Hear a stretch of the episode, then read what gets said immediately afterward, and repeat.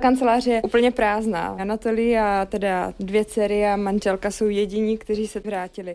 Jsem Jana Karasová, v současnosti jsem reportérka Českého rozhlasu v Kijevě a v posledních dnech jsem byla v několika vesnicích v okolí Kijeva a taky na sever v Černihivu na západ Anatolí vypadá nadšený z toho, že se teď může od notebooku zase vrátit eh, k velkému počítači. Tady je Matěj Skalický a tohle je Vinohradská 12. Do ukrajinského Kyjeva se v posledních dnech vracejí denně desítky tisíc lidí. Na příjezdech do metropole je čeká několik kontrolních stanovišť. Už teď jsou tam dlouhé kolony a silnice jsou zablokované. Dodávky jídla a dalších potřeb dosažit fungují bez problémů. Kijevská radnice opakovaně zdůrazňuje, že se lidé zatím vracet nemají. Hrozba raketových a dalších útoků ze strany Ruska je prý také v hlavním městě stále vysoká. Жизнь возвращается в Киев, да?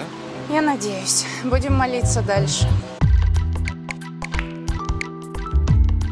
Na jednu stranu naděje, že by se už válečné hrůzy nemusely opakovat a na druhou stranu nejistota, že by ještě něco přijít mohlo. Do kijevské oblasti, kde vládla smrt, se teď vrací život. Přímo z místa o tom reportují novináři Jana Karasová a Filip Harcer. Jak dlouho bude Anatolí a Ina pracovat tedy zpátky z kijevské kanceláře, to zatím nejsou rozhodnutí. Pokud se nebudou v Kijevě cítit bezpečně. Dnes je středa, plánují vrátit 27. zpátky na dubna. západní Ukrajinu. Z Kijeva Jana Karasová, Radiožurnál.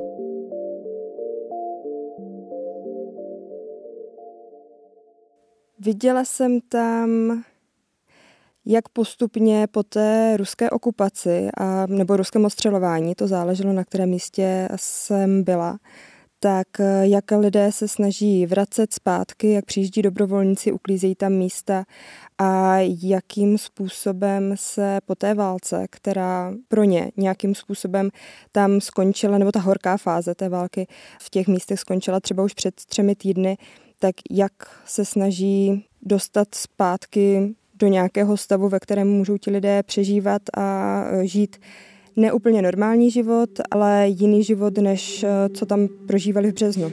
Jano, ty jsi mluvila o tom, že jsi aktuálně v Kijevě. Přespávají ještě lidé v kijevském metru? V podstatě nikdo už tam nezůstává. Možná jenom nějací poslední eh, lidé, kteří buď nemají kam jít, anebo mají takový strach, že prostě nechtějí se vrátit domů. Eh, Já jsem se ptala třeba v jedné stanici, kde ještě ležely na zemi nějaké matrace a tam mi říkali, no tak přes noc nás tady bývá tak 15, jsou to nějaké starší paní, které nechtěli to metro zatím opustit, ale jinak, že by tady někdo na ty poplachy výrazněji reagoval, že by spíhal do podchodu nebo tak, to jsem tady nikde neviděla. A ty poplachy letecké tu přicházejí Hodně lidí tedy používá takovou aplikaci, takže když jsem třeba dělala rozhovor s děvčaty, kterým bylo asi 25 roků a seděli jsme u nich v bytě v kuchyni, tak v jednu chvíli nám všem začal pípat eh, mobil, protože všichni jsme měli tu aplikaci a protože nám hlásila, že přijde poplach. Ta aplikace to většinou ví o trošlinku dřív, než se ty sirény rozezní. Hmm. No a jaké pocity teď tedy převládají u Ukrajinců v Kijevě a v jeho okolí? Protože mluvíš o tom, že stále zní městem sirény, do toho je tu ta zoufalost asi ze scházy, kterou ti lidé mají před očima, zvlášť tedy pak v té oblasti kolem Kijeva, v těch vesnicích, jako je Boroďanka, město Buča a podobně. Zároveň tedy možná úleva, že už se konečně mohou ti lidé trochu nadechnout, že tam skončila, jak si řekla, ta horká fáze války? Já si myslím, že je to spíš taková nejistota. Na jednu stranu naděje, že už by se to nemuselo opakovat, na druhou stranu nejistota, že by ještě něco mohlo přijít. A proto i někteří ti lidé s návratem do Kyjeva jsou velmi opatrní. Třeba tady mají rodiče, kteří zůstali, nebo kamarády, kteří zůstali celou dobu nebo už se vrátili, ale oni ještě úplně se vrátit nechtějí. Přijíždějí třeba na jeden, na dva dny na náštěvu a pak se vrací na vesnici do nějakých relativně klidnějších částí Ukrajiny. A pak tak jako velká otázka, co je vlastně ten nový normál, co, do jaké situace se vracíme, jakým způsobem jako pokračovat v životě, ale zároveň to nemůže být to stejné, co jsme zažívali před 24. únorem.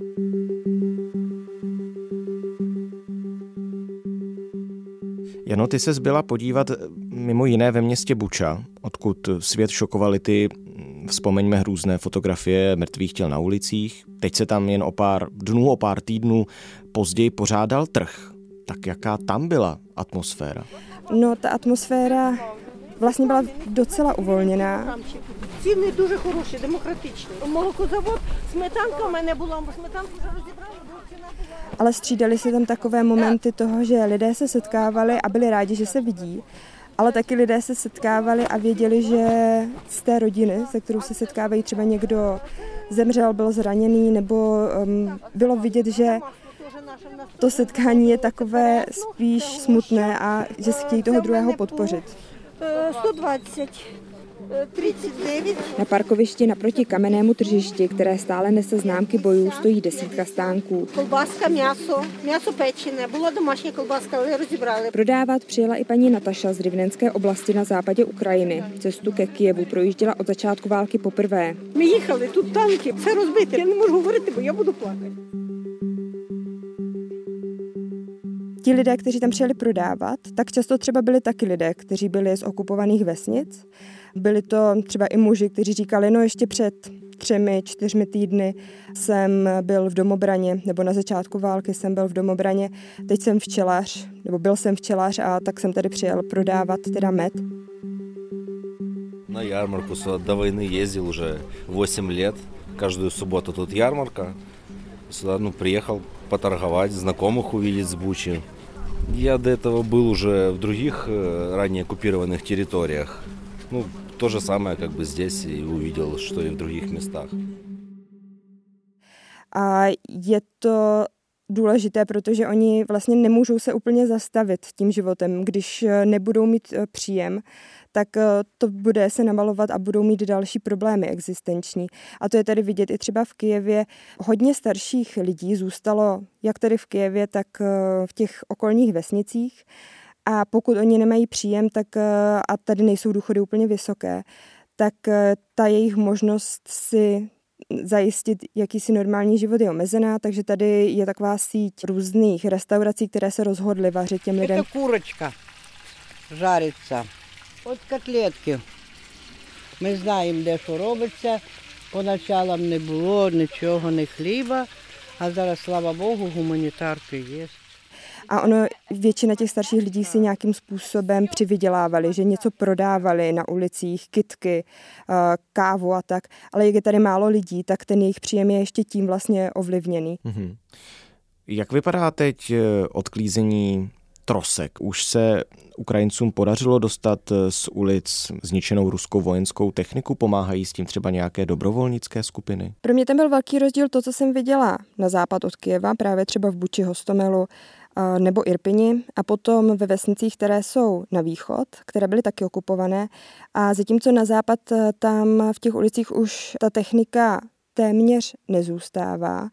Na východě v těch vesnicích které jsou většinou menší, než je tam tolik lidí, tak tam ještě prostě zůstávaly ohořelé transportéry na dvoře nebo na zahradě některých domů. A ještě hodně zajímavé, že vlastně teď už je na mnoha místech čisto, co se týče parků, co se týče chodníků, ulic.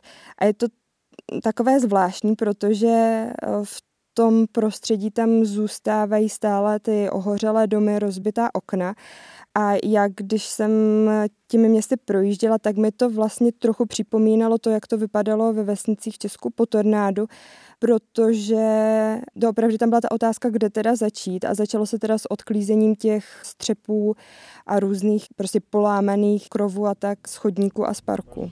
A přijíždí tam dobrovolníci, často se organizují přes sociální síť Telegram, naberou se třeba v Kijevě přijedu na nějaké místo, kde je někdo koordinuje a řekne jim, vyběžte do téhle čtvrti, tady máte lopaty, hrábě a e, tam bude přistavený kontejner, potom přijede někdo, kdo ho odveze. Обеспечение проезда по зруйнованной штучной споруды. Работы выполнены без прогулки для детской КСУ.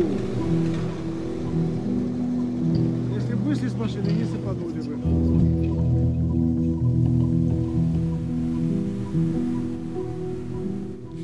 Bavíme se tedy o tom, že skončily boje v Kijevě a v oblastech kolem něj, že se odklízí trosky a že se do toho regionu vrací nějakým způsobem život. Dá se tedy podle tebe nadneseně říct, že tedy vstává Kyjev z mrtvých teď? Myslím si, že z mrtvých vstávají především ty okupované vesnice v okolí Kyjeva. Kyjev nejspíš nějakým způsobem prohibernoval tu ruskou okupaci a čekal, jestli se ruští vojáci a ruská armáda nedostane až do ulic Kijeva. Samozřejmě i na těch předměstích jsou vidět domy, které zasáhly, třeba ruské rakety. To centrum bylo uchráněno, nebo zatím bylo uchráněno. Tady samozřejmě nikdo neví, jestli nějaký útok nepřijde. A lidé tady trochu víc už věří to, že i je tady nějaká protiraketová obrana. Takže mají jakousi jistotu, že to centrum Kijeva zůstane uchráněné, ale vlastně nikdo neví. To z mrtvých stání v těch vesnicích okolo je ale velmi pomalé. Mnoho lidí se tam ještě nevrací, někteří třeba jsou v Kijevě a přijíždí každý den, uklíze tam teda to okolí. Stále se čeká na to, dokud vesnice budou připojené k vodě, k plynu, k elektřině. A někteří lidé samozřejmě úplně utekli. Hlavně je tam vidět málo dětí, je tam vidět málo rodin, které často utekli buď na západní Ukrajinu nebo úplně do zahraničí. A jestli se vrátí, kdy se vrátí, tak eh, to je ještě otázka.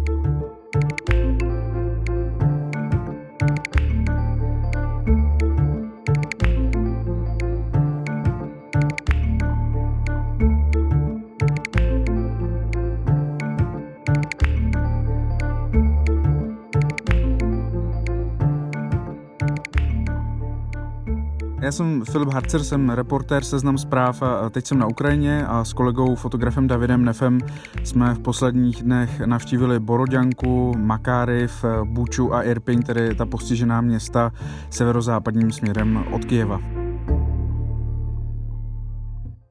Dá se to tak říct, že pomalu se ten život do ulice nějakým způsobem vrací, ale vůbec nelze mluvit o tom, že by to bylo stejné jako před válkou, protože jenom to, že tady v Kijevě několikrát denně zní sirény, ale Kijevané už si na tenhle ten nepříjemný zvuk zvykli a vlastně na ten letecký poplach už minimálně v tom centru nereagují, protože by to znamenalo, že by museli několik hodin denně sedět v krytu a poslední týdny sem už rakety vlastně nedopadaly. No a co se týče toho centra města, tak tady pomalu otevírají kavárny a restaurace a zkouší se vracet do toho předválečného režimu. Jsou samozřejmě nějaké problémy se zásobováním, ale dá se říct, že ten život se sem pomalu vrací. I think the Kiev is coming back to life uh, because uh, the that days when we came back, uh, it was looking like more empty city, but now it's looking like more people are coming back. No a jak vypadaly teď třeba oslavy pravoslavných Velikonoc? Slavilo se vůbec, anebo na to skutečně nebyly myšlenky a ani třeba čas? To velmi limitoval zákaz vycházení, který tady platí pořád, eh, myslím si, že od 10. hodiny večerní do 6. hodiny ráno, protože pravoslavné velikonoce spočívají v tom, že velmi brzy ráno jsou mše a, a tam se eh, světí takzvaná páska, takový velikonoční bochník, dá se říct něco jako náš mazanec. Hmm. Čili to bylo omezení časové, ty mše se konaly později, ovšem konaly se samozřejmě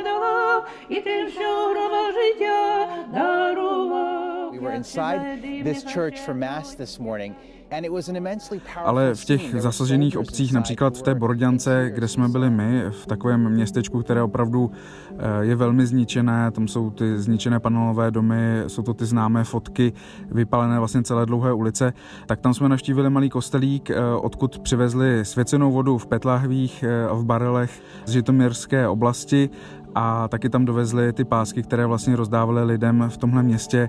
I v okolí říkali, že jich rozdali pět tisíc a chtěli tím přiblížit nějakým způsobem eh, oslavu Velikonoce nebo umožnit těm lidem, aby si ty Velikonoce oslavili alespoň tímhle tím způsobem.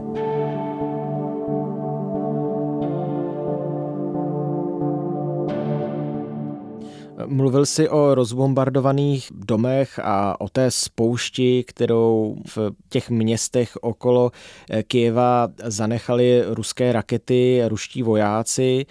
Jak to tam vlastně v těch ulicích vypadá, jaká atmosféra tam teď je? Ano, například z Buči, odkud jsou ty známé snímky takové té zničené ruské vojenské kolony těch rezavých tanků a obrněných vozidel, tak eh, ta kolona už je pryč, je, je na kraji města na takovém šrotovišti, my jsme se tam byli podívat. A dokonce eh, ten úsek, přesně tenhle ten úsek už, už má i nový asfalt. A na některých ulicích jsou ty díry eh, po střelbě, dělostřelbě nebo minometné palbě vyfrézované, čili nějaké rekonstrukční práce tam už probíhají. A obecně ta vojenská, ruská vojenská technika je z těch ulic města pryč. A co se týče těch trosek, tak ty hlavní trosky jsou také pryč, například v té zmíněné Borodňance, tam, kde vlastně se zřítily celé ty panelové domy, tak samozřejmě ty se museli prohledávat s těžkou technikou kvůli obětem, kterých tam našli, myslím, 41 lidé, kteří se schovávali ve sklepích a ty domy, ty trosky zasypaly ale samozřejmě ten, ten nepořádek nebo eh, ty trosky, ta suť, prach, eh, popel tam stále zůstávají. A my jsme v té Brodňance narazili na takovou absurdní nebo paradoxní scénu, že se tam sjeli lidé, dobrovolníci, kteří zametali eh, ty ulice před těmi panelovými domy, u kterých bylo jasné, že půjdou k zemi, protože ten stav byl opravdu katastrofální a, a nedají se opravit žádným způsobem.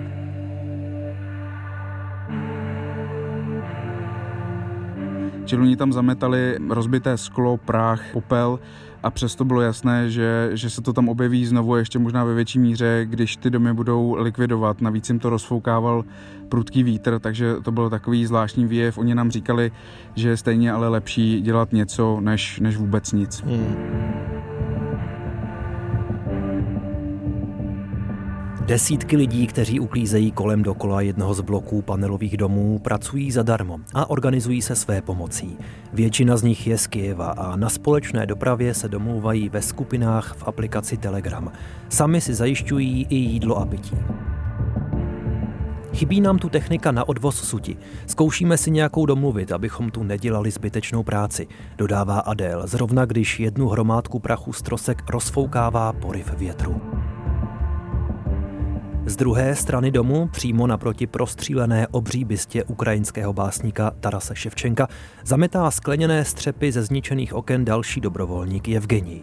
Kousek od něj vítr listuje stránkami knížky ležící v sutinách. Je to kuchařka krymsko-tatarských receptů, ve které jsou založené lístečky s ručně psaným postupem pečení zákusků. No a co ti vůbec lidé říkají, když se s nimi na ulicích bavíš, tak žijí už v tom vědomí, že to nejhorší mají snad za sebou? Ano, my jsme eh, například v Buči jsme navštívili eh, takové starší manžele, kterým ruské eh, projektily zapálili dům, dopadly jim na střechu a vlastně to začalo hořet a rychle jim schořel celý dům. Oni nám říkali, že vlastně to je paradoxně asi zachránilo před nějakým vražděním, kterého se právě v Buči ti ruští vojáci ve velkém dopouštěli, protože neměli už o ten vyhořelý dům zájem. Takže oni říkali, přišli jsme o své živobytí, o všechno, zbyla nám jedna pračka a takové skromné stavení vedle, kde tedy teď nějakým způsobem eh, bivakují. Mají tam už naštěstí elektřinu, ale vody mají třeba málo, ale i přesto říkají, přišli jsme o svůj majetek, přišli jsme o to, co jsme chtěli předat svým dětem, ale přežili jsme a, a jsme zdraví a měli jsme větší štěstí než někteří naši sousedi, takže to je asi to hlavní. Eh, tam v těch velmi dotčených místech samozřejmě o, o návratu k nějakému normálnímu životu, tak jako v Kijevě, nebo v úvozovkách normálním životu, tak jako v Kijevě eh, nemůže být řeč, protože na ty eh, výjevy člověk naráží na každém rohu, ehm, ale s odstupem těch týdnů se dá také říct, že ti lidé už nejsou tak sdílní, jako byli na začátku, co se týče popisování toho, co zažili, protože oni už na některé ty věci chtějí zapomenout, protože samozřejmě ty rány jsou velmi čerstvé. A Filipe, je stále pravda, že Ukrajinci objevují nové a nové masové hroby v okolí Kijeva? Ano, ty zprávy eh, chodí. Naposledy minulý týden byla zpráva, že právě v té zničené Borodňance objevili další dva hroby, kde dohromady bylo devět mrtvých lidí, včetně, myslím, že 14-leté nebo 15-leté dívky, takže se dá předpokládat, eh, že nějaké takovéhle další zprávy budou asi v blízké budoucnosti pokračovat a chodit dál. Mimochodem, máš pocit, že se teď eh, do Kieva a jeho okolí vrací čím dál tím více uprchlíků, těch, kteří utekli kvůli válce za hranice Ukrajiny? Ano, ano, vrací se třeba do toho městečka Makáriv, vlastně, které bylo v takové šedé zóně, protože Rusové se zastavili před ním a za ním byli Ukrajinci a navzájem po sobě stříleli. A... Bylo strašno, strašno bylo každý den. Bylo strašné zranku i vnoči. Bylo tam zdevastované hlavně centrum toho městečka, ale ta okolní zástavba relativně zůstala stát, i když jsou tam zničené stovky domů a poškozené další stovky domů. Tak tam se někteří lidé vrátili, asi z 15 tisíc původních obyvatel tam celou dobu války zůstalo tisíc obyvatel a vrátili se další čtyři tisíce třeba jeden pán, eh, starší pán 70 letý nebo 80 letý, tak ten nám říkal, že v životě už takhle utíkal po třetí, že utíkal před druhou světovou válkou, před Hitlerem a pak utíkal před černobylskou katastrofou, protože bydlel v Černobylu a usídlil se právě v Makárevu ve čtvrti, kam šlo víc rodin z Černobylu a přezdívá se jí právě v Makárevu Černobyl a teď utíkal znovu po třetí před Putinem, eh, o kterém mluvil jako o novodobém Hitlerovi.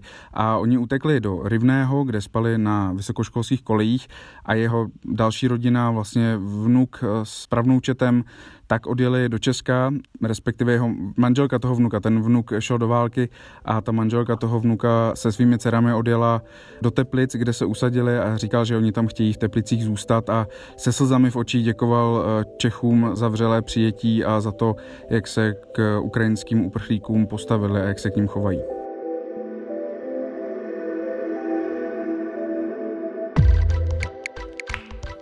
Tohle je vše z Vinohradské 12, z pravodajského podcastu Českého rozhlasu.